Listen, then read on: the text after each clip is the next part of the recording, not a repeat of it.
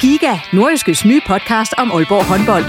Vil du helt tæt på, hvad der sker i Danmarks største håndboldklub? Vi kommer selvfølgelig til at, til at gå all in. Så lyt til Giga, podcasten om Aalborg håndbold. Det går ondt på et hold som Aalborg, når man ikke leverer det, man gerne vil. Der sætter vi hver uge fokus på de vigtigste historier og største profiler. Dejligt at se, at han er den øh, afgørende faktor, som vi ved, han er. Lyt til Giga, der hvor du finder dine podcasts.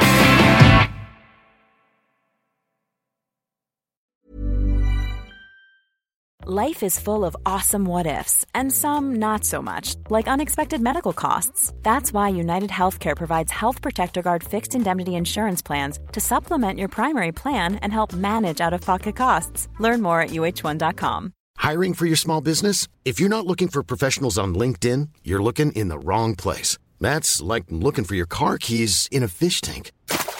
LinkedIn helps you hire professionals you can't find anywhere else, even those who aren't actively searching for a new job but might be open to the perfect role. In a given month, over 70% of LinkedIn users don't even visit other leading job sites. So start looking in the right place. With LinkedIn, you can hire professionals like a professional. Post your free job on linkedin.com slash people today. OB har spillet Superliga-sæsonen færdig og sluttet på en skuffende 10. plads. Her i den 15. udgave af vores nordjyske fodboldpodcast, der evaluerer vi på Aalborgensernes sæson. Vi skal også kigge frem mod lørdagens oprykningsbrag mellem Hobro IK og Vendsyssel FF. Og endelig så skal vi sætte fokus på Tisted FC, der netop er rykket op i første division. Mit navn er Claus Jensen, og jeg har fået lov til at gæsteoptræde som vært, da Jens Otto Barsø er taget på en, mener han i hvert fald selv, velfortjent ferie. Med mig i studiet der har jeg Bo Sink, cheftræner i Tisted FC, i hvert fald lidt endnu. Thomas Gårdsø, tidligere professionel fodboldspiller, nu fodboldagent og kommentator. Og Søren Olsson, sportsjournalist ved Nordjyske Medier. Og velkommen til jer alle tre. Tak for det. Tak. Og øh, Bo, i søndags, der sad du hjemme på sofaen, mens I rykkede op. Hvordan var det? Det var, det var faktisk vildt underligt. Øh, fordi før lang tid Kjellup derovre, og så kom jeg bare til tilbage, så tænkte jeg, sådan så får vi den øh, finale på, på hjemmebane om torsdagen, øh, hvor vi kan fejre det for en masse tilskuere. Så lige pludselig kom der et stort comeback øh, derover, og så måtte jeg ud i badesandaler og, og shorts, og så ringe til en masse mennesker, og så blev vi... Øh, heldigvis kaldt til Aalborg og havde en, øh, en rigtig god aften og blev smidt i luften kl. 12 foran øh, Vestå, så det var, det var en fin, øh, det var en fin søndag, søndag med masser af hygge, men det, jeg vil hellere have haft, det var torsdag nu, hvor man, når man kan vælge det så, så lang tid før. Så tager I bare en fest mere. Det, vi tager to med, tror jeg, der er et rygte om.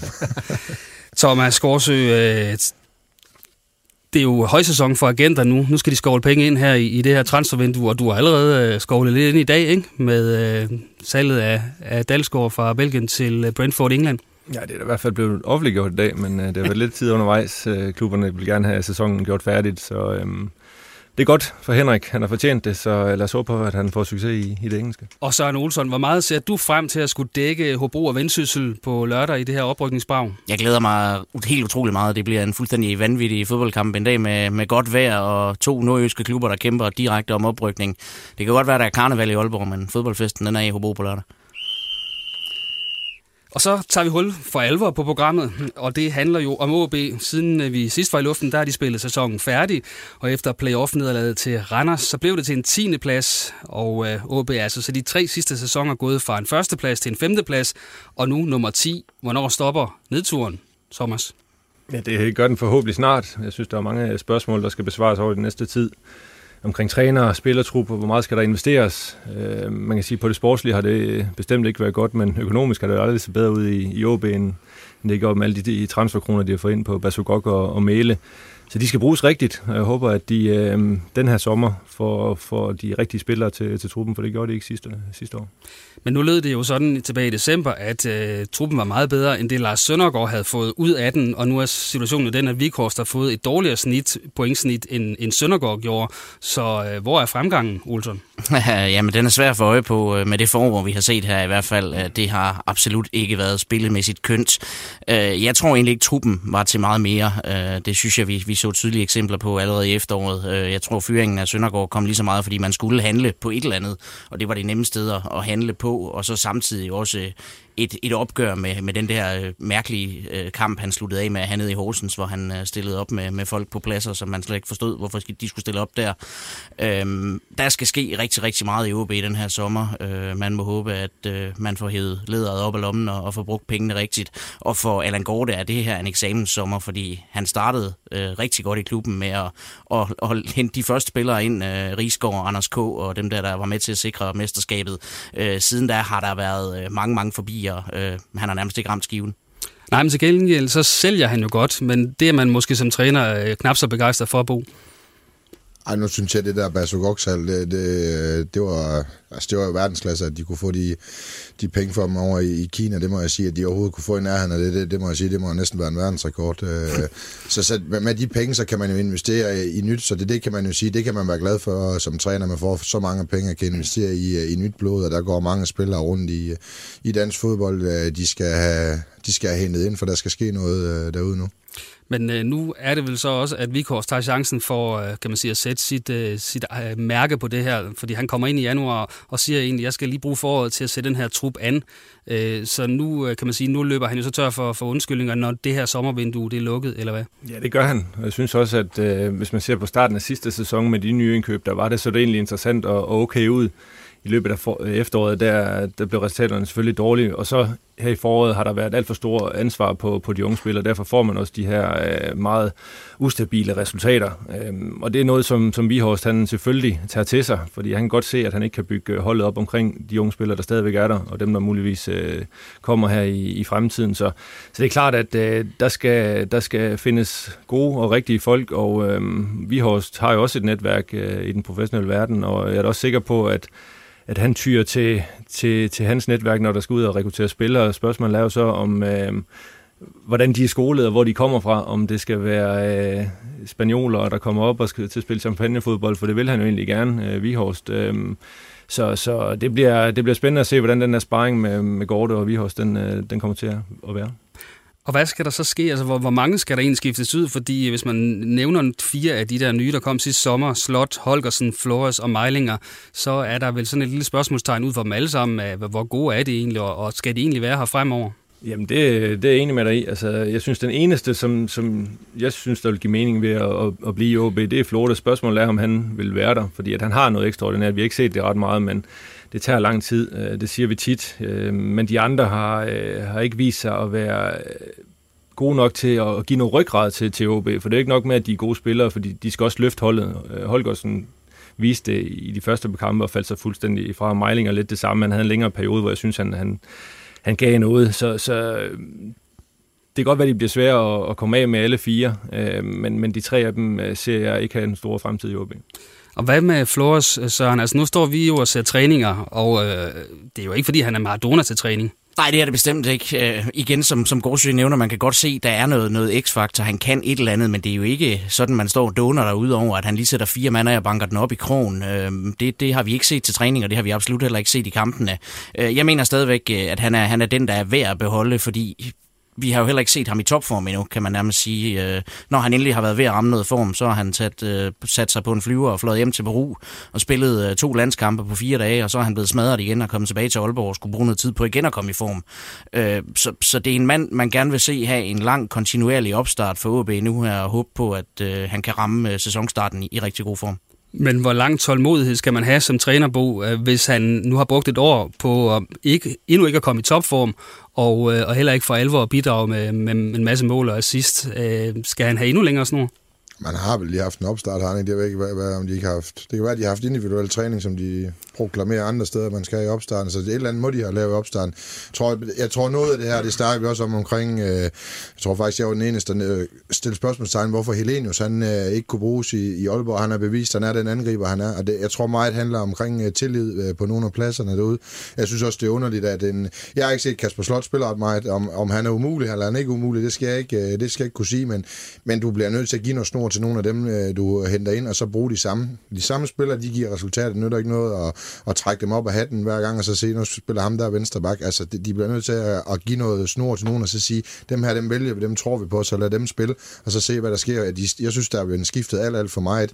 I min verden, det kan gå, jeg er enig med Gårdsø, at tre ud af de fire, som det er set, skal væk for Aalborg, og så Flores er man sådan lidt i, i tvivl om. Men hvis han ikke gider være her, og han ikke har, har ideen om det, så skal han bare med en flyver til Peru eller Paraguay, eller hvor fanden han spiller. Han er sådan set ligeglad. Så skal han ikke være heroppe også, øh, vil jeg sige. Men man kan også sige, at i efteråret, der spillede Kasper Slot, og det er egentlig også der, hvor OB havde de bedste resultater. Så et eller andet sted er det også lidt underligt, at han ikke har fået længere snor, fordi at ja, det kan, det gav mening på et tidspunkt. Men der må jo ligge et eller andet bagved, som vi har svært ved at se, fordi altså, vi koster ikke den første træner, der, altså, Søndergaard brugt ham lidt, men det var jo ikke meget, øh, og, og, fra day one har det nærmest været klart, at Vikors ikke helt vilde, så, så, der må jo ligge et eller andet bagved, som, som vi har svært ved at se ude på fodboldbanen, at øh, om det er ham, der er umulig, øh, eller, eller man bare ikke kan lide ham, eller hvad det er, der foregår, men et eller andet foregår der i hvert fald.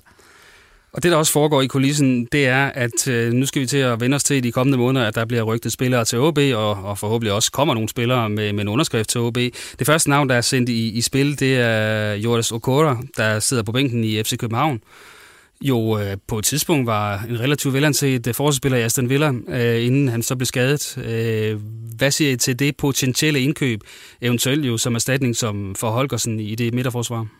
Jamen, det kommer an på, om det bliver en lejeaftale eller et decideret køb, men der er ingen tvivl om, at Allen Gorte, han skal have talegaverne i orden, fordi at, øh, det vil kræve noget, øh, tænker jeg, for Sjorsu Kola øh, til Nordjylland. Øh, det vil være et skub, hvis, de, hvis han kunne komme herop, fordi at han, han er en fantastisk spiller. Øh, han har, han har mistet en masse selvtillid øh, i, i FCK, så muligheden for spilletid og blive en stjerne, øh, ligesom han var det i, i Nordsjælland, øh, vil han være, hvis han kommer til Aalborg, men altså, der skal gode talegaver til ham.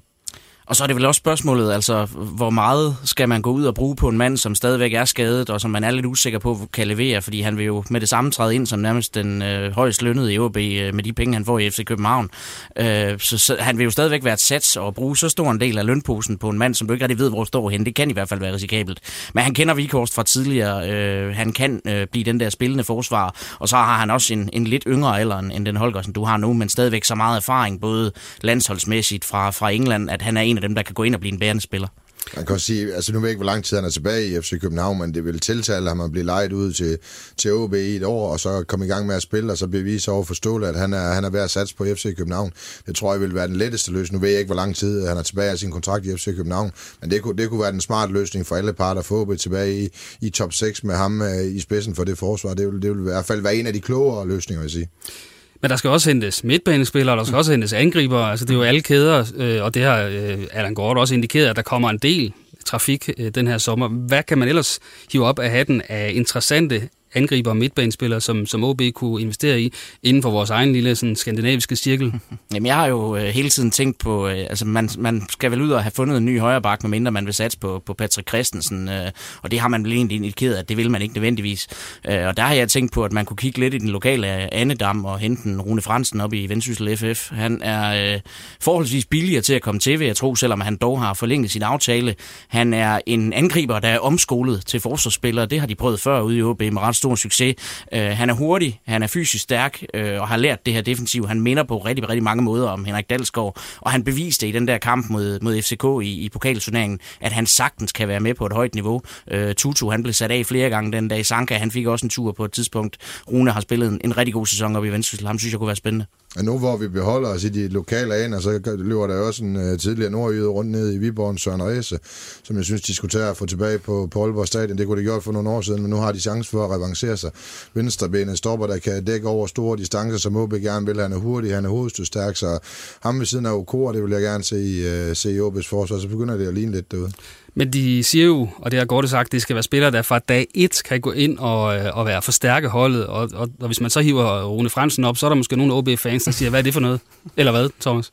Ja, det kan man da sige. Altså, hvis de vil ud og bruge lidt penge, øh, så synes jeg faktisk, at Jens Martin Gammelby i Silkeborg kunne, kunne være god. Han har en god alder, han har allerede fået en, en masse kampe i Superligaen. Han har godt nok en, en lang aftale med, med Silkeborg, det kan godt være, det er umuligt, men typen lidt ligesom den Dalsgaard her med, med Jens Martin dernede fra. Så hvis vi kigger på, på højre bak, kunne, kunne det være mulighed. Men så skal vi også have fundet en angriber. Hvad har I med i posen der? Altså, jeg, jeg synes jo, at, øh, at Pussic, han kunne, være, han kunne være spændende. Han har bevist, at han, at han kan score mål. Øh, han har været i, i Holland øh, de sidste måneder her og gjort det, gjort det fint. Øh, han er en lidt speciel øh, type, men, øh, men han ved, hvor målet det står, og det er også vigtigt for HB, at de, de, skal, de skal have en, en angriber nu, som, som kender ligaen, som, som kender øh, det at spille i Danmark, og som har bevist sig i Danmark, og det har Pussy gjort. Flere spændende bud? Jamen, jeg har i hvert fald skrevet, skrevet nu, nu jeg må bare lige se, hvad der var. Så en OK god spiller, der var transferfri eller tæt på, der var der både en uh, Kanstrup, en Ojo, en Jeppe Andersen i Esbjerg, Makonde snart, Akaras, Deble.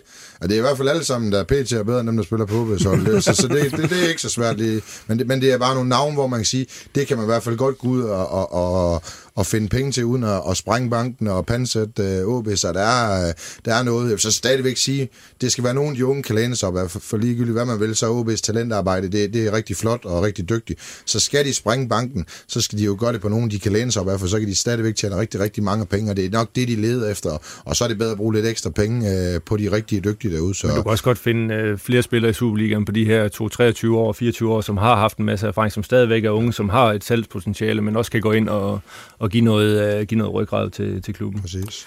Men uanset hvordan man vender og drejer det, så er der varslet en, måske en 4-5 nye spillere på, på det her OB-hold, og så skal man måske sådan lidt reboote truppen en gang til.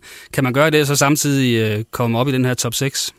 Ja, det er jo svært. Jamen, det, det kan man jo godt, hvis, hvis det hele det går op i en højere enhed. Altså hvis det er de rigtige spillere, der kommer ind, hvis de forstår øh, tilgangen til, til det, man vil have i, i OB, og hvis man har, har viljen til det, altså, så, så, så kan det godt lade sig gøre, fordi jeg, øh, jeg synes jo, basen derude er, er god. Altså, den er spændende, og, og der er masser af talent, og man kan sige, den der gamle OB-spiller, øh, Wirtz, Rigsgaard og Patrick, der er jo ikke ret mange af dem tilbage, så det, det skal de selvfølgelig også passe på med. Så det er stadigvæk vigtigt, at man ikke køber et helt nyt hold ind, sådan at, at de unge spillere ikke bliver, får lov til at, at få kampe og minutter og udvikle sig. Så det er virkelig, virkelig interessant, men selvfølgelig kan det lykkes, hvis det er sådan, at øh, hvis det hele det spiller. Ja, beholde lidt skandinavisk DNA derude, altså det er de også kendt for, at det skal vel ikke være ligesom Hobro i sæson 2, hvor, hvor de købte øh, 10 forskellige udlændinge. Det skal de i hvert fald passe på med at, at ødelægge omklædningsrummet, som, som stadigvæk lyder til at fungere udmærket derude jo. Og det, der skal de have nogle danskere ind til, eller nordmænd og svensker kunne også være fint nok, men nogle danskere ind, der kan, der kan skabe den der vinderkultur ekstra, som, øh, som de unge også kan, kan lære. Øh, det er i hvert fald Ja, det tror jeg i hvert fald på. Og så må man jo også se på, at så langt er der jo heller ikke op til den top 6. Altså når vi kigger på de hold, der er deroppe. Øh, ja, ja, Lyngby har gjort det flot, men, men øh, er i økonomiske problemer. Det er spændende at se, hvor mange af deres spillere, der er tilbage her efter sommerferien. Sønderjyske, hvor gode er de? Altså, øh, så, så det er jo ikke fordi, at det, vi skal ud i et i syv skridt for at nå deroppe af. Øh, det, det kræver nogle, nogle rigtig gode forstærkninger, og som tidligere sagt, går det, han skal virkelig ramme plet her til sommer, men så er basen der til, at man godt kan spille med derop. Og der bliver vi nødt til at runde OB af for den her gang, fordi øh, vi skal videre i programmet, og øh, jeg har lige sagt, at vi skal have et lille, lille breakdown nu. Nu skal vi høre anekdoter. Allerede nu tænker I, det, det er den normale verden, han plejer ikke at gå så hurtigt frem, men øh, der er nye boller på suppen. Og øh, Bo, du ligner en, der er fuldstændig vanvittig for at komme i gang, så vi skal... Jamen, det er det værste spørgsmål, der er lavet i den her udsendelse, jeg har været med i. Nej, altså, øh, det, hele tilbage, jo, det er jo ved at være mange, mange, mange år siden, der bliver udviklet rigtig mange spillere på, hvis Danmark så går, så kom det så den vej igennem fra kant til midterforsvar. Det tror jeg, der er mange, der har glemt herovre. Kantspiller faktisk på et tidspunkt.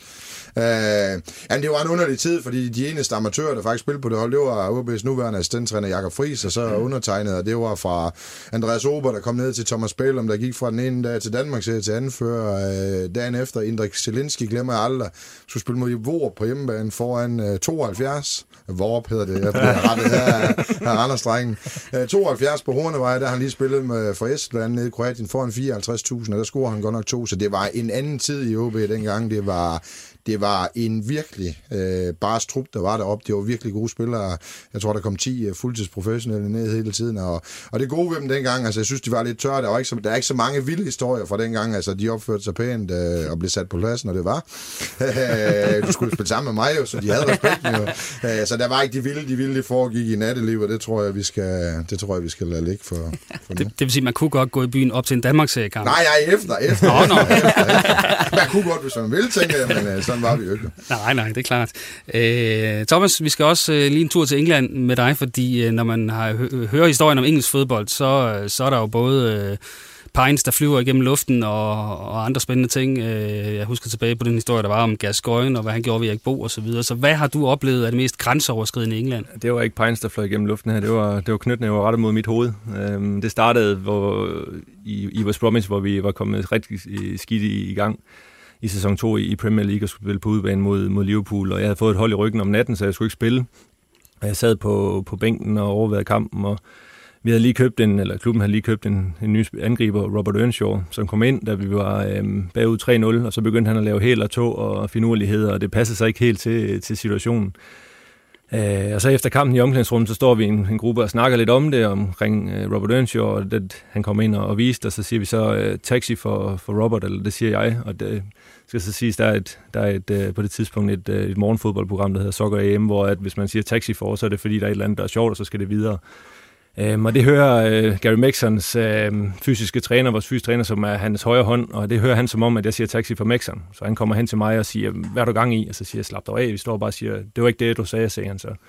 Så vi lader den lidt, lidt øh, ligge der, og så øh, får der, bliver spillerne, eller de bliver klædt om, og så, øhm, og så sidder jeg ude i bussen, og så kommer ham med AD ind og kigger over på mig, og så siger han igen, hvad fanden jeg havde gang i. Og jeg siger, slap dig af, mand. Jeg sagde jo ikke en ting, og så fløj han hen over sædet og gav mig et par øh, knytnæveslag i, i hovedet, og øh, så kom der heldigvis nogle, øh, nogle spillere og fik ham væk igen, fordi at øh, han var gammel jægersoldat, så øh, han vidste godt, hvad, hvad man skulle gøre, men han, han så rødt, og han var presset, fordi at øh, hans manager var presset, og jeg følte ikke, at jeg gjort noget øh, forkert. Jeg sad der og var fuldstændig rystet og anede ikke, hvad, hvad jeg skulle gøre. Og øh, der manglede jeg også lidt, lidt opbakning fra, fra klubbens side, vil jeg sige. Øh, det var en historie, som ligesom blev dysset ned. Men der gik ikke lang tid før Mexer, han så også var, var, var smuttet derfra og blev fyret, fordi resultaterne var dårlige. Men det var sådan en meget øh, grænseoverskridende øh, skridende oplevelse, og den, den glemmer jeg altså ikke. Og det er ikke øh, lige det, der plejer at flyve hen over sæde ryggen i, i i bussen og så videre? Nej, jeg har ikke oplevet den der før, det må jeg sige. Der var, der var noget ryst. Jeg var også lidt irriteret over, at jeg sad sådan helt inde ved vinduet, så jeg havde ikke noget forsvar overhovedet. Der, der var sådan en lille rød hammer, man kan, så man komme ud, ikke? Ja, men var klar overhovedet, det gik det her. Jeg gør umuligt at få fat på den. Okay, Olsen, nu bliver det, den er svær at overgå, den her, men jeg har bedt dig om sådan at grave lidt i, øh, hvornår der er blevet taget fis på dig, fordi det har sådan nogle øh, fodboldspillere jo med at gøre det. Altså, jeg har jo selv fået nogle bolde i hovedet øh, under interviews og sådan noget, og det var ikke tilfældigt. Men hvad, hvad kan du selv byde ind på? Jeg siger, det er lige før, jeg følte mig dårligst behandlet, dengang Rasmus Jønsson han gav en snaps efter HB var blevet mestre senest. Men øh, jeg tror, den jeg husker tydeligst, det var en gang, jeg var ude at dække en HB-træning, Øh, og når vi er derude, så slutter vi jo altid træningen af med at lave interviews. Lige pludselig i midtvejs under træningen, så kommer Michael Jakobsen gående over, og det skal siges med Michael Jakobsen, øh, han var ikke den, der sagde mest til medier sådan generelt. Men han kommer hen og siger, jeg tabte i kant, så du skal interviewe mig. Øh, og jeg står fuldstændig uforberedt, og vi gør kameraet klar og laver det mest akavede interview, jeg nogensinde har været med til, for jeg anede ikke, hvad jeg skulle spørge ham om, og han stod egentlig mest og kiggede over skulderen, mens de stod og skød bolde ind i røven på ham og så videre. Det er et meget, meget mærkeligt interview, vi fik lavet der. Jeg tror heller ikke, vi brugte noget af det sidenhen. Du kan ikke hive det frem øh, her på en eller anden F1 eller andet her. det tror jeg ikke, jeg kan, nej. Okay. Jo, jamen, øh, så bliver vi nødt til at gå videre i programmet. Der er jo ikke anden, anden udvej. Og det vi nu skal snakke om, det er Bragved i nordjysk fodbold. På lørdag kl. 15.00 på DS Arena, så mødes Hobro IK og Vendsyssel FF. Og det er meget simpelt. Øh, et af holdene rykker op i Superligaen, og så går den store fest i gang. Øh, Hobro kan nøjes med uafgjort og har trods alt hjemmebane. Så øh, er det et dumt spørgsmål at sige, hvem er favorit? Ja, hvis du spørger mig, så, så umiddelbart, så, så vil jeg sige, at Vendsyssel er en lille favorit. De har momentum. De har vundet fem og spillet to og gjort i de, i de seneste syv kampe. Hobro har scoret fire mål i de seneste seks og ikke vundet i de seneste tre kampe. Så på den måde, der, der har de momentum, og de har jo øh, alt at vinde. Altså, Hobro har oprykningen at tabe, hvis man kan sige det sådan. Så, øh, så de har et enormt pres på, på deres skuldre, og, og med den historie for den seneste 2-3-4 uger her øh, i bagagen, så, så vil jeg sige, at Vendsyssel, de, de er en lille favorit i min bog. Men så vi er jo ude i, at de har hjemmebane, og måske øh, fem ud af de 6.000 tilskuere kommer til at holde øh, med Hobro, og de kan nøjes med uafgjort. Øh, de kan vel bare parkere bussen?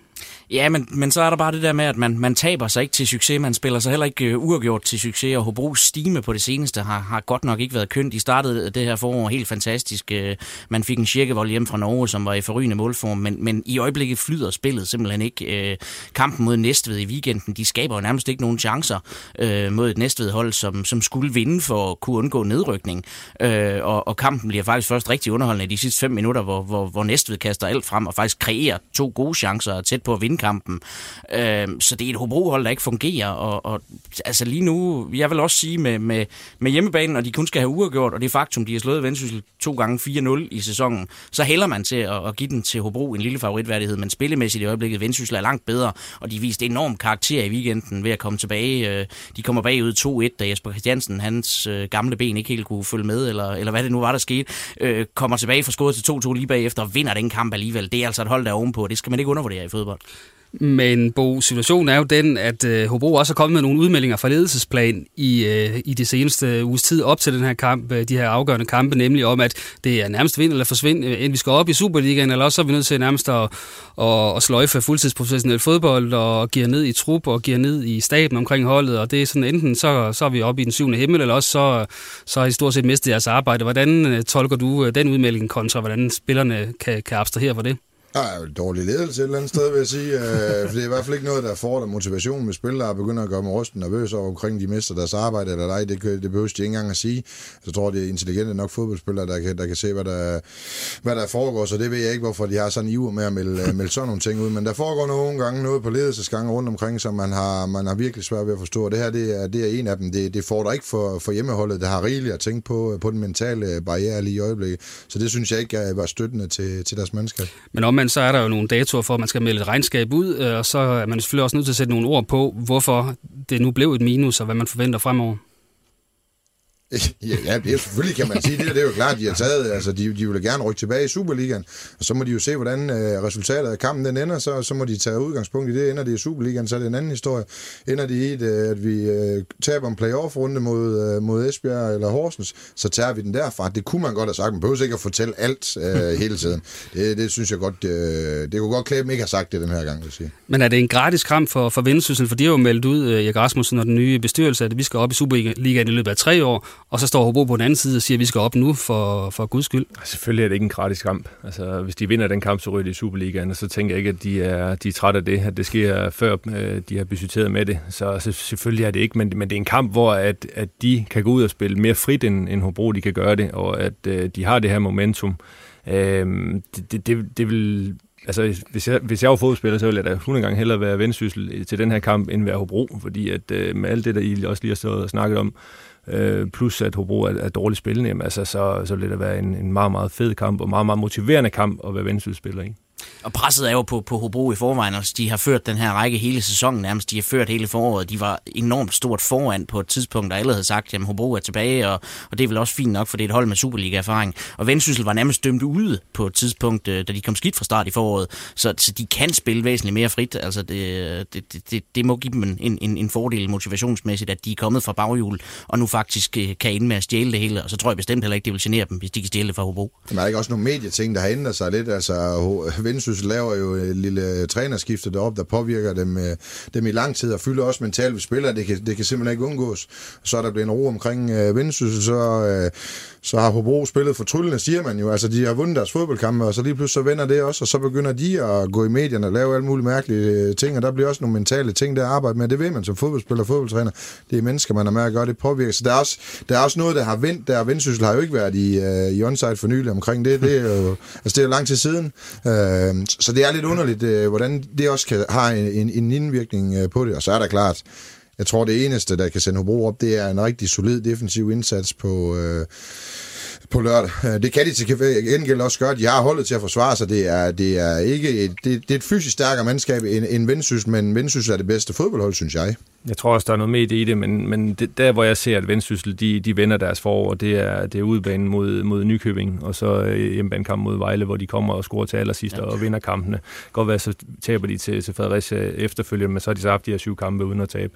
De der to kampe, de viser, at, at, at Erik Rasmussen han har fået samlet ikke bare det her godt spillende hold, som, som han gerne vil.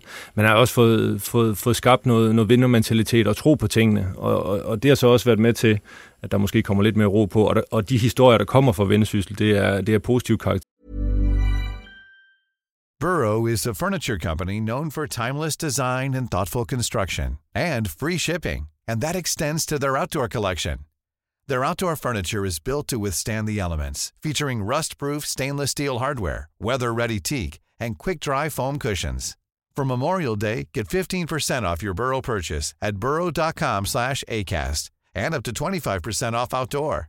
That's up to 25% off outdoor furniture at burrow.com slash ACAST. Ja.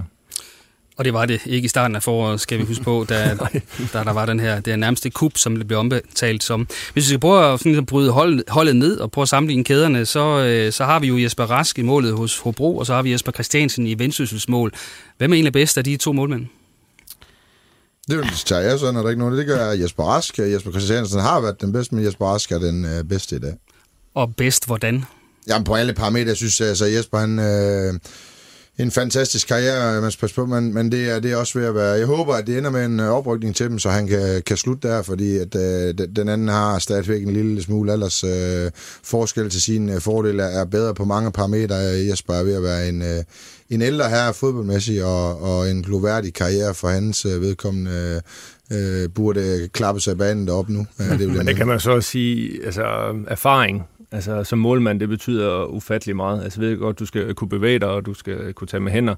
Men Jesper har jo været, øh, det var det, de manglede også på et tidspunkt, øh, hvor han var væk, og han kom tilbage igen. Det var jo lederen. Det var jo ham, der kunne motivere og kommunikere med, med, med forsvaret. Og det, der skal man ikke undervurdere, hvor god han egentlig er, men jeg er enig med, med Bo i, at altså sådan, sådan målmandsteknisk øh, og, og reaktionsmæssigt og alle de her ting der, der er Rask klart bedre, men, men på erfaringsdelen, der, der, der når Rask ikke uh, Jesper Nej, det, vil, det vil jeg give dig ret til, eller give dig ret i, man vil sige. Det burde også, selvom Jesper Christiansen har øh, kommunikative evner og, og er erfaren, så burde man nok kunne finde en keeper lidt tættere på øh, til en billigere lønsæk, i stedet for en til at bo i København og flyve frem og tilbage. det kunne man godt øh, antage, at man kunne, man kunne scoute det bedre, end de gjorde dengang. Men det er klart, hvis jeg skulle vælge ud fra det målmandsperspektiv, så er Jesper Ask også stået i Superligaen, har stadigvæk en fremtid foran sig. Ja. Så, så øh, jeg ved godt, den anden har, altså det kan slet ikke sammenligne den erfaring, de har haft med, men jeg vil, jeg vil bare mene, på nuværende tidspunkt, der er Jesper Ask øh, foran Jesper Christiansen uden overhovedet tage noget fra, fra ham eller hans karriere, så, så vil jeg bare mene, han er, at der er der lille plus til at bruge på den konto. Så går vi videre til, øh, til forsvaret. Hvis vi tager bakkerne først, så hedder de jo Bøge og Bjørn Koblin i, øh, i Hobro, og så hedder de uh, Fransen og Chris Sørensen i, i Vendsyssel. Øhm, uh, hvad, hvordan ender den duel? Jamen, som, som det har været i det her øh, forår, så giver jeg den til, til Vendsyssel. Øhm, øh, de, de har jo brugt lidt forskellige på Venstrebak, skal vi lige starte med at sige. Det har været overby i en tid, mens Chris Sørensen spillede i midterforsvaret. Øh, men nu hvor man er gået over til at spille 4-4-2, har man jo taget Søren Henriksen øh, ind i midterforsvaret, og det har betydet, at, at, øh, Chris har røget ud på bakken. Og det er jo to meget forskellige baks, kan man sige. Øh, Rune Fransen kommer med i rigtig meget offensivt, mens øh, Chris Sørensen helst skal stå lidt tættere på eget felt, for ikke at blive overløbet. Øh, Hobro gjorde en rigtig, rigtig god signing i ham, øh, Bjørn Kopp Chaplin, som man fik ind. Jeg synes, han har været ret spændende. Øh, men jeg synes, der er nogle spidskompetencer, noget kreativitet, noget fart i især Rune Fransen, som jeg gør, at jeg giver den til Vendsyssel. Ja, så sparker Chris Sørensen trods aldersmæssigt sparker han stadigvæk nogle forholdsvis OK standardsituationer. Så det, det, det giver også et lille plus, øh, plus til, hvad hedder det, Vendsyssel på den konto. Og så er der jo de her midterforsvar, for der har de jo et par, øh, par fyrtårn i Hobro, i Amankva og Justesen, der, der er gode til at få den bold øh, hættet ud af, af farzonen. Men der kan Vendsyssel vel også være med, med især med, med, med, med Skreve, men også øh, Søren Henriksen. Eller hvad? Ja, det synes jeg. Altså man kan sige, at Manka og Justesen, det er jo de her meget stationære typer, men Manka viser sammen med Mads Justesen også kan, kan score en del mål. Øh, men og i forhold til kampen øh, på lørdag, så, så vil det passe fint nok, at, at de to spiller for Hobro, hvis de skal stå dybt og forsvare sig, for det kan de. Øh, men det er jo meget stationært, og der vil jeg sige også i forhold til, til, de, øh, til de drenge, der spiller i, i Vendsyssel, det, det, det kan de noget mere, der er lidt mere fart i dem også, så også et lille bitte plus øh, til, til Vendsyssel, synes jeg. Det kommer også an på, om du vurderer dem på kampen. Ja. For man kan sige, hvis det bliver en, det bliver en låst kamp dernede, der er ikke nogen, der kommer flyvende ud og siger, vi spiller bare spil nogen ind i mellemrum, der sker ikke noget i dag, drenge. Altså, sådan bliver det jo ikke. Så det kunne godt være en standardsituation, der kommer til at afgøre det. Hvis, hvis Hobros øh, to centrale stopper er foran på noget, så er det især standardsituationer, både defensiv og offensiv. Det, det kan sagtens have et udfald på, øh, på lørdag, men det er klart over jeg synes, man skrev, at den bedste af de fire, der har en fremtid øh, i sig. Så, så, så på, hvis man kigger lidt længere sigt, så, så, vil jeg, så går jeg med Vindsys, men, men på dagens kamp, så kunne jeg godt vælge at gå tage Hobros midterforsvar lige nøjagtigt til det, de skal den dag. Men i hele taget bliver de der, skal vi lige tilføje, de der standardsituationer på lørdag, de bliver jo en krigszone. Altså, det, øh, det vil være sådan, trænerne de står og siger, for fanden hver eneste gang, der er et hjørnespark til de andre. Fordi det er øh, den oplagte måde at score på i de kampe, og der er så mange gode, hovedstødstærke spillere i de to trupper der. Øh, så det, bliver, det kan meget vel blive der, det bliver afgjort. Og netop hvis vi tager den centrale midtbane, og så er der jo Simon Okosun og Bjarke Jacobsen hos Vendsyssel, De er heller ikke nogle små drenge. Øh, de er så op over for øh, Jonas Brix Stamborg og Kasper Poulsen, som ikke er knap så, i hvert fald ikke så hovedstødstærke, eller hvad, som, som de to Vendsyssel-spillere.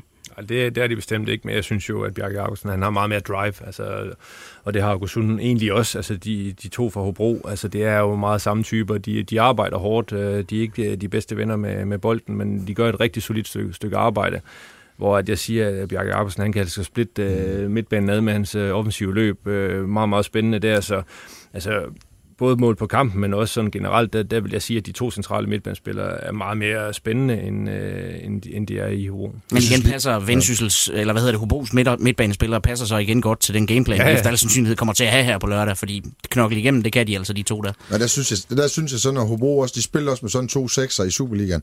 Der er de mister Martin Thomsen i Superligaen til at sætte omstillingerne op. Altså, når man vil gerne stå dybt og, eller stå kompakt, så skal du altså have en, der kan fodre de bolde fremad. Og, og det, de er rigtig dygtige, dem her, til rigtig, rigtig mange ting. Men de kreative bolde fremad, det, det er ikke deres spidskompetence. Der, der mangler de en øh, for at lige binde det omstillingsspil endnu bedre sammen, øh, hvis de skulle komme tilbage i Superligaen, eller også blive i første division og vel op igen. Ja, ja, hvis ikke man har en central til at gøre det, så skulle man have nogle kanter, og det er jo heller ikke fordi, at, at det er dem, der gør det ret meget. Altså kan man sige med, med Martin Mikkelsen og Sebastian Andersen. Altså, de er ikke lige så kreative, som Thomsen er det. Nej, altså, og jeg kan man sige, i, i fordommens styrke, der mangler de jo fart der. Altså, mm-hmm. hvis de gerne vil, fordi det her hold kunne jo sagtens stå øh, lidt dybt, og så øh, hakke til de andre første divisionshold på, på omstilling hele tiden. Der, der mangler der noget generelt noget fart. Det har de rigtig kun på, på toppen, men ikke kvinds fart, som, de, som der var engang. Altså, der, der, der, synes jeg godt, at de kunne lede efter en lille smule mere hastighed rundt omkring. Og der er det bedste bud måske en Lukas Jensen, som så har været en del skadet, øh, og ikke har været foretrukket de sidste par kampe, men måske bedømt ud fra den kamp i Næstved, kunne man måske forestille sig, at han, øh, han valgte at sige, at Sebastian Andersen eller, eller Mikkelsen skulle ud og sidde til fordel for, for Lukas Jensen. Det tror jeg ikke vil være dumt i hvert fald. Han, han har øh, også vist tidligere på foråret, at han kan skabe nogle ting på egen hånd, øh, og, og det kan de få brug for igen. Øh, de skal jo også gerne frem i, i nogle enkelte angreb, og, og der er han manden, der kan holde lidt på bolden. Øh, og samtidig ser man jo så også med det der med manglen på de kreative kræfter, det er jo også det, der gør, at Kirkevold kommer rendende ned i banen hele tiden og, og, og skal bruges som spilstation. Fordi egentlig er han jo så god en god målscorer, at han skulle være inde i det felt, der man, du ser ham overalt på banen, øh, og det er jo også et, et, et, et symptom på, at de mangler nogle kreative kræfter, der kan, der kan spille den frem til ham. Og øh, Vendsyssel har jo så Christian Aarby og Ninos Guia på de her kanter, øh, og de øh, har vel mere drive? Ja, det har de. Det har de helt bestemt. Øh, Ninos øh, har været en spænd- et spændende bekendtskab. Øh, han startede ud som Lyn og Torden med, med to mål i sin allerførste kamp, den der pokalkamp. De, de vandt som den første i foråret. Så har der været noget mere stille omkring ham siden, men så skal der lige love for, at han viste sig frem igen her i weekend med, med to scoringer i en meget, meget vigtig sejr der. Øh, Overby, øh, ja, drive har han. Øh, jeg synes måske nogle gange, jeg mangler lidt kreativitet og, og sådan lidt fra ham. Øh, der vil jeg måske nok hellere have en Sebastian Andersen eller, eller sådan noget, men, men Ninos er i hvert fald en, en spændende spiller. Og så skal vi lige runde af angriber konstellationerne øh, A, af, og det er Kirkevold, Holvad nogle gange Barbajan i stedet for Holvad i, i Hebros angreb, og så er det øh, øh Tom Stalgaard og Thiago, brasilianeren hos, hos Vendsyssel. Hvordan står den duel, synes I? Jamen, den kan jeg godt starte. Uh, set som duo, så synes jeg, at Vendsyssels er den bedste. Altså, Dalgaard er en proven målscorer. Han har gjort det igennem hele sin karriere, og han gør det stadigvæk. Og Thiago er vel øh, en af de bedste angriber i første division. Uh, han er en atypisk brasilianer. Han er stor, han er stærk, han er hovedstødstærk også. Og han ved altså, hvor det mål det står hen. Kirkevold er imponerende hos Hobro, og er måske sammen med Thiago den bedste angriber i rækken. Men uh, nu, nu hvor man ikke har haft uh, Domoro uh, i hele det her uh, forår, uh, så, så, så mangler man en, en partner til ham. Holdet ikke på, på det niveau, som de tre andre er her. Og Babajan har vel heller ikke for alvor brændt igennem. For, og er vel heller ikke angriber på den måde, er vel mere offensiv midt-kant-type, øh, så, så man mangler lidt en, en supermarker til Kirkevold, og, og duoen er stærk i, i Vendsyssel. Det var måske også derfor, Babajan, at han burde ligge lidt i mellemrummet mellem midtbanen og så Kirkevold, fordi at, øh, han kunne sætte noget op, han har noget fart, men det er ikke rigtig lykkedes. Men man kan også sige med, med Dalgaard og Thiago, der har scoret 12 og, og 13 mål, det er, det er ganske fint, og de har noget fysik deroppe. Cirka, hvor der scoret 8, men det er kun på, på en halv sæson indtil videre, så øh, han er varm. Men det er rigtigt, de to er bedre end Kirkevold og Holvart, fordi Holvart han tæller måske lidt mere for en halv så kan du tage den, Anders. Og øh, det er jo heldigvis sådan, kan man sige, for, for taberen af den her kamp på lørdag, at øh, så er det jo ikke slut. Altså, man skal ikke grave sig ned endnu, for man skal ud og spille øh, playoff-kampe om en plads i Superligaen, og det bliver så enten mod Esbjerg eller AC Horsens, og der skal man sådan tænke lidt omvendt. Det er altså vinderen af den her duel mellem Esbjerg og AC Horsens, som enten Vendsyssel eller Hobro skal møde. Øh, hvordan smager det? Nu ved vi af gode grunde ikke, om det bliver X, Y, Z eller O, der skal møde hinanden, men vi ved, at øh, Esbjerg og Horsens ikke har haft nogen særlig god sæson. Nej, det har de ikke. Altså Esbjerg har jo ligget i, i situationen øh, stort set hele sæsonen, hvor Horsens egentlig havde et rigtig godt efterår, og så er faldet meget sammen her i, i foråret. Og det igen, det handler meget om momentum, det handler meget om selvtillid. Der er ingen tvivl om, at øh, det vil give et, øh, et boost at være vinderen af Esbjerg og Horsens, selvom man skal, man skal spille en, en nedrykningsplayoff, fordi man er undgået den ned, øh, direkte nedrykningsplads. Så de kommer med noget selvtillid, og omvendt taberen øh, af Hobro og, og Vendsyssel har jo så lidt det her lille knæk. Så det kan godt være, at øh, plus at der skal jo være, der skal jo være en eller anden form for kvalitetsmæssig forskel, hvis man ser sådan nøgteren på det. Så øh, altså, jeg vil sige, det, det, det bliver rigtig svært for, for Vendsyssel eller Hobro. Ja, der er kvalitetsmæssig forskel. Altså, det, det er der. Altså, det er, det er rigtig, rigtig dygtige første divisionshold, men de mangler begge to noget til at, til at være, i, være i Superligaen. Det, der taler også for Superliga-holdene, det er, det er vel... Øh, det bliver så 5. og 6. kamp, de er dødskampe deroppe, så, så de er også vant til at stå det. Det er ikke noget, de vil øh, stå og frygte på samme måde. De er vant til at håndtere pressen og, og, og presset. Nu kan man sige, at det her hold, der så kommer ud mod en af dem, har så prøvet den her kamp, og det kan så være en fordel for dem. Men over to kampe, der ser jeg det ikke som mulighed at, at slå et Superliga-hold ud. Hvis det har været én kamp på en Superliga-bane, ja, så har alle en chance, men jeg ser det ikke over to kampe. Der, der er der for mig, der skal gå, øh, gå deres vej. Er du også lyseslukker, Olsen? Nej, ikke helt så meget, øh, synes jeg. Øh, fordi ja, godt nok kommer de til at få en succesoplevelse ved at have besejret de andre, inden de kommer i det der. Men det er jo stadigvæk både Horsens og Esbjerg, så det er to hold, der har tabt nærmest igennem hele sæsonen. Ja, øh, Esbjerg hele sæsonen, Horsens en halv sæson her. De må gøre noget. Samtidig synes jeg jo, at begge de her to nordjyske mandskaber, de står rigtig godt til de her playoff-kampe. Det er to mandskaber med et rigtig godt defensivt udgangspunkt, og de er gode på standardsituationer. Og det her, det kommer ikke til at blive kønne fodboldkampe med, med hæl og to og, og smuk bold. Der er meget, der bliver afgjort inde i felterne på de her dødbolde. Og der, der står de begge to med, med, med gode muligheder. I øvrigt vil jeg gerne se nogle hovedstødsdueller. Skulle det blive Horsens, Justesen, Sané og sådan noget der. Det ikke skulle blive rigtig sjovt, altså. Men kønfodbold, det bliver det ikke. Og der fløjter vi så den af, for nu skal vi videre til øh, anden division i fodbold, fordi der er Tisted FC jo bare drønet af i foråret, og I har ødelagt al spændingen på her øh, med flere spillerunder tilbage, så jeg allerede rykket op. Tillykke med det. Mange tak. Øh, hvorfor er det blevet så suverænt? Fordi jeg tænker, at øh, du alligevel var en lille smule defensiv, da du var herinde i studiet tidligere på, på foråret, og havde stor respekt for alle modstanderne uden grund. Jeg synes da, jeg sagde, at fem runder før tid var vi rykket op. Nej, det gør jeg ikke. Ja, det var det, det vi, vi snakkede lidt om det op også, at hvis, hvis der var nogen, der kunne tage en 4-5 kampe i, i træk, så ville de øh, nå langt, og, og vi, hvis vi skulle pege på nogen, pegede vi internt på, at vi måske kunne gøre det med, med lidt øh, lykke og fromme ved, der var masser af gode hold med, men vi har, vi har ramt det. Selvom vi spiller de første to kampe uafgjort, så, så er vi faktisk bedst i, i de kampe, og, og den første ender med, at de scorer på deres første skud på mål i 93-20 minutter, uden øh, vi lukkede dem, og så kommer vi ind i en øh, fantastisk team, og, og undgår skader, og så er det de, de samme, der har spillet i to år sammen.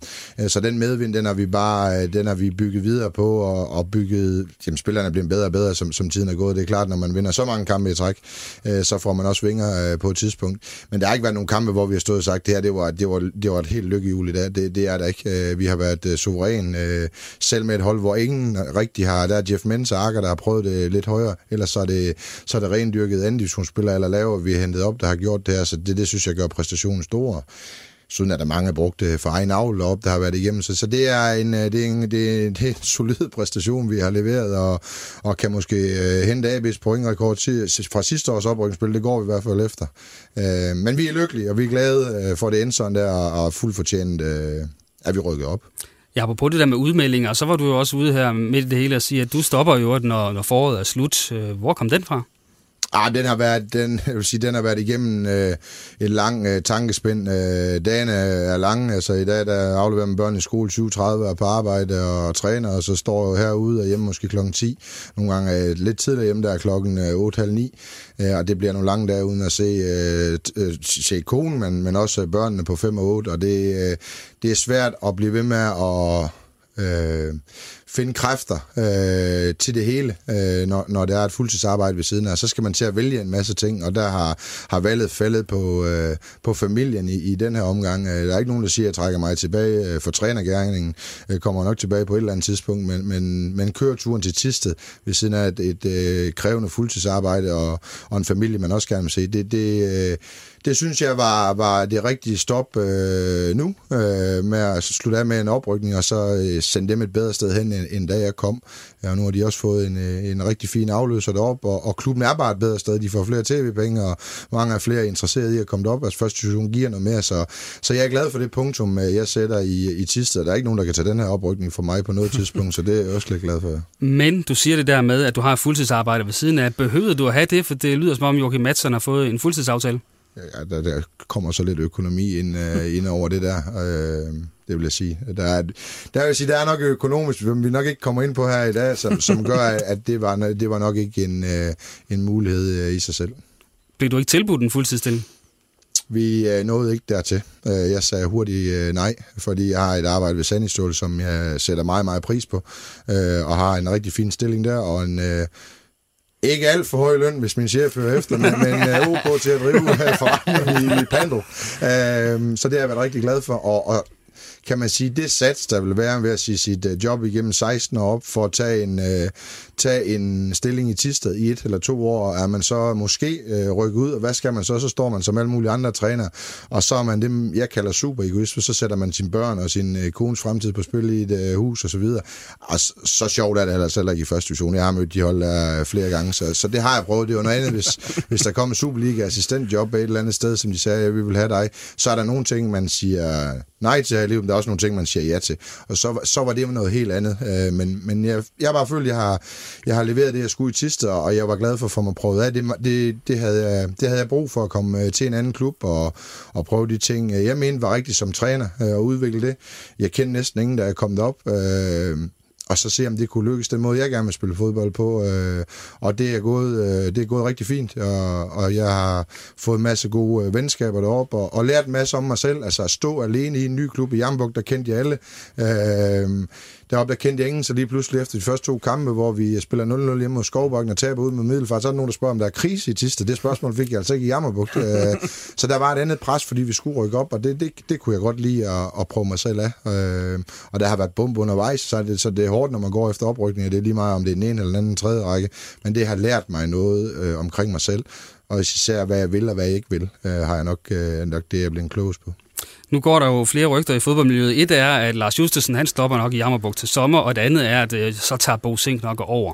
Hvad siger du til den? Ja, altså det første kan jeg jo ikke svare på. Det skal du ringe til Lars Justesen og spørge. Øh, jeg, har haft, øh, jeg har haft en del klubber, der ringer. Jammerburg, der er ikke en af dem, og de er i en kamp for nedrykning. og så må de jo tage den op, når de forhåbentlig har reddet sig. Det er den klub, jeg holder med i anden division. Jeg bor i byen, så det er logik, jeg holder med dem. Så må, så må de tage den bagefter, om de vil forlænge med Lars, som har gjort et rigtig stort stykke arbejde derovre, eller de vil have en, have en anden.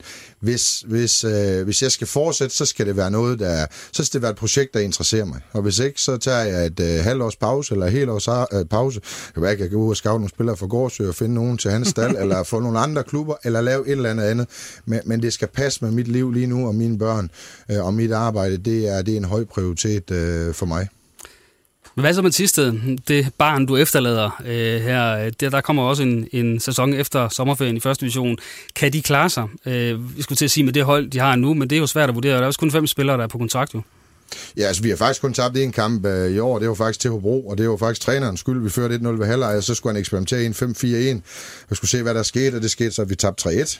Kirkevold scorede to. Ja, præcis, Kirkevold han scorede to. uh, men vi er, det hold, det er, det er ikke en baby, der kommer i første division, det er nogle uh, sultne, godt nok unge drenge, der kommer op, men uh, de spiller en type fodbold, som kan begå sig i første division. De er rigtig dygtige uh, i deres defensiv, de er gode på omstillinger de kampe, vi skal styre, dem styrer vi. Øh, så det er også gode fodboldspillere. Og så øh, det vigtigste for dem der, øh, bortset fra de talentfulde og vil, så den sult, de har.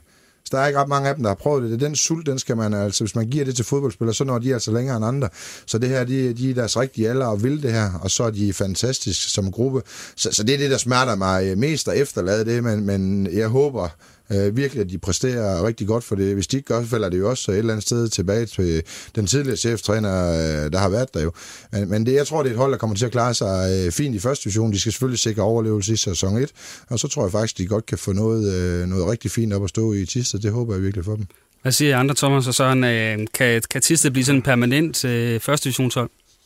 Jeg er svært ved at, at se det ske. Det, det kræver selvfølgelig meget af de her unge spillere, der, der vil rejse lidt, specielt inden for Aalborg. Og, at, at tage turen til Tisted. Øhm, hvor er de henne, når de, deres uddannelse begynder at være færdige, og de skal begynde at finde civile jobs? Altså, der skal hele tiden rekrutteres rigtigt, og der skal hele tiden komme øh, nye folk til Aalborg, som så vil tage til Tisted, og det, det, det er et kæmpe stykke arbejde, så jeg har lidt svært ved at se, hvordan de skal kunne etablere sig i, i midten af første division over, over en længere periode, men der er ingen tvivl om her inden for de næste 2-3 år, vil de have chance for at kunne være der, fordi at, at det fundament, der er blevet bygget, vi har også tidligere hø- hørt om øh, Bo fortælle omkring de her faciliteter, der er, de er ikke set meget bedre i, i måske endda mange steder i, i første division, så der, der er noget derovre, men sådan, jeg, jeg er lidt nervøs for sammensætningen af gruppen, og, og hvordan udskiftningen vil være over tid øh, i forhold til, at de skal etablere sig i første division. Ja, de skal finde store talenter, der hele tiden vil det, og det vil dem her i øjeblikket. Så skal de måske ud og lege en uh, Kateto ude for HB, og en Grønning, der skal op og spille, der mm. måske lege på stykker i Midtjylland for at holde det i k. Uh, det, det er vigtigt. De kan, altså, så skal de flytte uh, spillere til Tiste, og det ved jeg ikke, hvor, hvor, hvor sandsynligt det er, men man kan så sige, at det der er fordelen med første division, det er, at man, man kan trods alt give lidt flere penge, end man kan i anden division, og det vil sige, at flytte en spiller til Tiste i et år eller andet, det er faktisk en mulighed ved, ved at skaffe et job. Altså vi havde en brasilianer, der fandt de faktisk et arbejde deroppe, hvor det galt om at handle med Brasilien. Det lød fuldstændig sindssygt, da jeg hørte det, men, men det lykkedes, så de har jo også nogle kontakter, der kan skabe noget i en et eller to år, hvis de skal have en uddannelse via en bank eller bilforhandler, eller hvad ved jeg, og så kan man tage tilbage til, til København eller Aarhus. Så, så første division er lige under Superligaen, så, så det er der, der også kan være et springbræt for nogen, der siger, at jeg vil gerne lige investere halvanden år i, i Tist, og så bo i Aalborg for eksempel, som også kunne være fint nok. Øh, så det er det, de skal slå på, men jeg er enig med, med, med Thomas. Det bliver, det bliver, det bliver nok den, den hårdeste øh, nød for dem at, at knække, fordi øh, faciliteter og ungdomstalentafdelingen, øh, den er jo foran øh, de to her, der, der er på vej i Superligaen, der er de der er Tiste, altså er noget kun et øh, stykke foran. Øh, så, så der er mange ting, der taler for Tiste, men, men det sidste, det kommer de til at lære her. De har god opbakning deroppe. Der er Tiste FC og så vores styre håndbold. Ja, jeg skulle lige til at sige, tilskuermæssigt og sponsormæssigt, så kan de vel hurtigt få samlet det, som øh, man kan generere i, i, i Vendsyssel alene. Jamen, det kan, det kan man, og det har aldrig været noget problem i den by, øh, eller i det område i det hele taget. Man støtter op om de hold, altså øh, nu nævnes Mors Thy håndbold, det, der, de har nogle af de mest fanatiske fans, og der er også nogle ret øh, gode tistede supportere, og nogle af de supportere er altså også øh, pengefolk og så videre, så, så jeg tror øh, absolut økonomien, det skal de nok få styr på, det, det er jeg slet ikke øh, i tvivl om, øh, men det er klart, det bliver svært at, at, at konsolidere sig i, i første division, men de skal have chancen, og de kommer til at, at gribe den, i hvert fald det første år, tror jeg. Jeg, jeg tror, de overlever første gang. Og nu er jeg så gammel og går, jeg har været oppe og dække første divisionskampe i Tisted for nogle år tilbage, og der var jo i hvert fald over 1000 tilskuere som regel, så, og det kan man sige, det at de har haft problemer i Vendsyssel i stor del af sæsonen, øh, så, så der skal vel ikke ske så meget, før der bliver pisket en stemning op i byen. Jamen, jeg tror allerede nu, der er, er det 621 eller 651 tilskuere på, på hjemmebane i snit i anden division, og det er altså markant over nogen i, i første division. Så når de kommer i første division, tror jeg, Hobro har rapporten på 1349. 1200 øh, eller andet. Og ikke 1349. Det ved ja, vi op, at kan om uh, næste gang går, så du, som du skulle have haft med på grund af salget i dag. uh, men men det, de kan godt komme op på et højt snit rent tilskuermæssigt uh, på hjemmebane. Det er en by, der faktisk er lige så stor som, og hvis ikke større end Hobro. Så, så der er en mulighed for at få samlet noget derop og, og Vejle, Helsingør og hvad de hedder, Hobro, Vendsyssel, hvem der rykker op og hvem der ikke gør. Men det klinger bedre end, end Odder og Skovbakken. Det, det, er jo bare, det er jo bare en konsekvens af det, så, så der kommer flere tilskuere deroppe og ergo flere, flere penge i kassen. Og så er det jo hyggeligt stadion at komme på, skal vi, skal vi ikke glemme. Det, det er dejligt sted at være, og de kommer altid servere en pølse inde på pressepladserne i pausen. Det er, det er smukt alene, så derfor vil vi meget gerne uddække dem noget mere. Hvorfor har du ikke været der så? det er fordi, han bliver sendt til alle mulige andre ting yeah. på et højere niveau. Æ, men det er jo så slut nu, når det hedder første division. Okay. Æ, ja, jeg tror, vi tager øh, fløjten op i lommen. Tiden går, og klokken slår, og temperaturen stiger i studiet, øh, kan jeg mærke i hvert fald. Øh, og øh, vi skal have sendt nogle tøjhylere afsted også, og øh, dem har I selvfølgelig ikke glemt at tage med. Øh, nu ved jeg ikke, om, øh, om Bo og Thomas er i gang med at, at koordinere jeres tøjhylere. Nej, det er nej, jeg nej. jordbærkage. Var det noget med jordbærkage? ja, det, det skal selvfølgelig være en af dem fra lavkagehuset. Ja, ja, det er Bo, der tabte den. Nå, okay. okay. Jamen det glæder vi os til, for vi har jo lige øh, om 14 dage den sidste udgave i, i, på den her side af sæsonen af, af reposten, så det ser vi frem til men nu skal vi have tårhyler, og lad os øh, starte fra venstre mod højre. Olsson. Jeg øh, plejer at være rasende i den her, men jeg sender faktisk en positiv tårhylder afsted i dag, og jeg giver den til Morten Duncan, som vel også har scoret nogle mål med tårhylder i løbet af karrieren. Øh, runder de, de 140 Superliga-kasser med sin scoring øh, mod Viborg for AGF. Øh, det synes jeg er flot, det er fremragende. Øh, øh, det, det viser måske lidt, at han ikke har haft niveau til meget mere end Superliga. Ikke bare Silkeborg, men meget mere end Superliga. Øh, men, men 140 mål over en hel karriere i Superligaen, det er altså rigtig flot, og det, han får en positiv tårhylder i dag. Og så overhalede han Søren Frederiksen, kunne jeg forstå. Ja. Øh, begge tidligere OB-spillere, men det er en anden sag. Bo, Jamen, jeg stod og valgte mellem øh, to, og nu siger jeg begge to, men, men den ene, det var, det var faktisk til journalisterne, der øh, igen skulle genopleve øh, begge fyringer af Joachim Madsen og Lars Søndergaard for 11. gang her halv år senere. Det tænkte jeg, det er der ikke mange, der gider at læse om. Så det, det i en tid, hvor man, man har ikke tabt hele året, så man er faktisk rimelig positiv. Der er det dem, der er lidt træt af. Og så er jeg ved at være godt og grundigt træt af, at de snakker om de der tv-ting øh, der med dommer. Altså, det kan ikke være så svært med 17 milliarder i Premier League og 9 milliarder i Bundesliga. Jeg ved ikke, hvor mange milliarder der rundt omkring. Få nu sat en mand i det tårn, og så hjælpe de der stakkels dommer der, så vi kan få nogle korrekt kendelser. Det, det er også ved at være, begge to er ved at være godt og grundigt træt af, vil jeg sige. Hvad tænker du så om Mads Christoffer Christoffersen? Midtjylland, øh, Nordsjælland er bolden Hvad vi skal have ham på torsdag. Det sjove var jo snart, at han var mållinjedommer i kampen i går mellem AGF og Ja, Viborg. ja, det, det må være muligt, jo, men det der, altså, det, det må være muligt at hjælpe dem. Bare, bare vi kommer det en lille smule til liv, så vil jeg være, være glad, fordi man kan så sige, der er også mange, de, de bruger det nærmest som undskyldning, fordi de taber. Altså, det er jo kun ja. det, der har afgjort hele fodboldkampen. Det kunne også godt være, at der, der var 11 spillere og en træner, der nogle gange Og så også kunne vi måske også stoppe med at snakke om alle fejlene hele tiden. Ja, ja. Men det skal du jo så, det skal du jo ikke Ja, sige ja, til ja, os, jo. Det, det skal du sige til selv, jo. trænere begår ikke fejl. Jo. Jo, det siger jeg ikke, men det gør Jeg gør ikke. Nej, nogen gør. Thomas, øh, du fik aldrig rigtig klemt den ud. Nej, men øh, den skal klemmes lige i, i enden på Arsene Wenger, synes jeg. Øh, for første gang i hans tid i, i Arsenal. Øh, havner Arsenal uden for top 4, som jo egentlig notorisk set har været sådan tilfredsstillende resultat for, for Arsenal igennem rigtig, rigtig mange år. Så øh, han skal have en tårhyler nu, inden at de spiller FA cup final mod, mod Chelsea, så kan det være en forhold oprejsning, men øh, det er skidt af, øh, af Arsenal, også når man ser, hvordan de har spillet sæsonen. De har haft en lang periode fra, fra januar til april, hvor de, de spiller helt forfærdelig fodbold. Så øh, en tårhyler til, til den gamle franskmand. Og så skal de spille Europa League. Det, det er ikke noget plaster på såret. Nej, ikke noget. De har været vant til at spille, uh, spille Champions League, så det er, det er en uh, ny uh, form for fodbold, og uh, må ikke, at uh, de tager lidt fat i Mourinho for at få lidt fif derfra. Det var alt, hvad vi nåede i den her 15. udgave af Reposten. Tiden den går hurtigt, når man har det sjovt, sagt til Thomas, Bo og Søren, fordi I gad at lege med. Og jeg håber, at jeg med hovedtelefonerne og højtalerne i nød at være med på en lytter. Tak for denne gang, og vi lyttes forhåbentlig ved om 14 dage, hvor jeg lover, at Jens Otto Barsø er tilbage ved mikrofonen.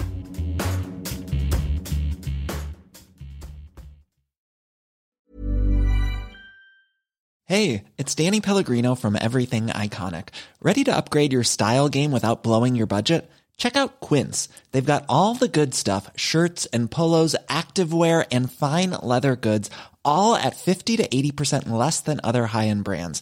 And the best part? They're all about safe, ethical, and responsible manufacturing. Get that luxury vibe without the luxury price tag. Hit up quince.com slash upgrade for free shipping and 365 day returns on your next order. That's quince.com slash upgrade. Mom deserves the best, and there's no better place to shop for Mother's Day than Whole Foods Market. They're your destination for unbeatable savings, from premium gifts to show-stopping flowers and irresistible desserts. Start by saving 33% with Prime on all body care and candles. Then get a 15-stem bunch of tulips for just $9.99 each with Prime. Round out Mom's menu with festive rosé, irresistible berry chantilly cake, and more special treats. Come celebrate Mother's Day at Whole Foods Market.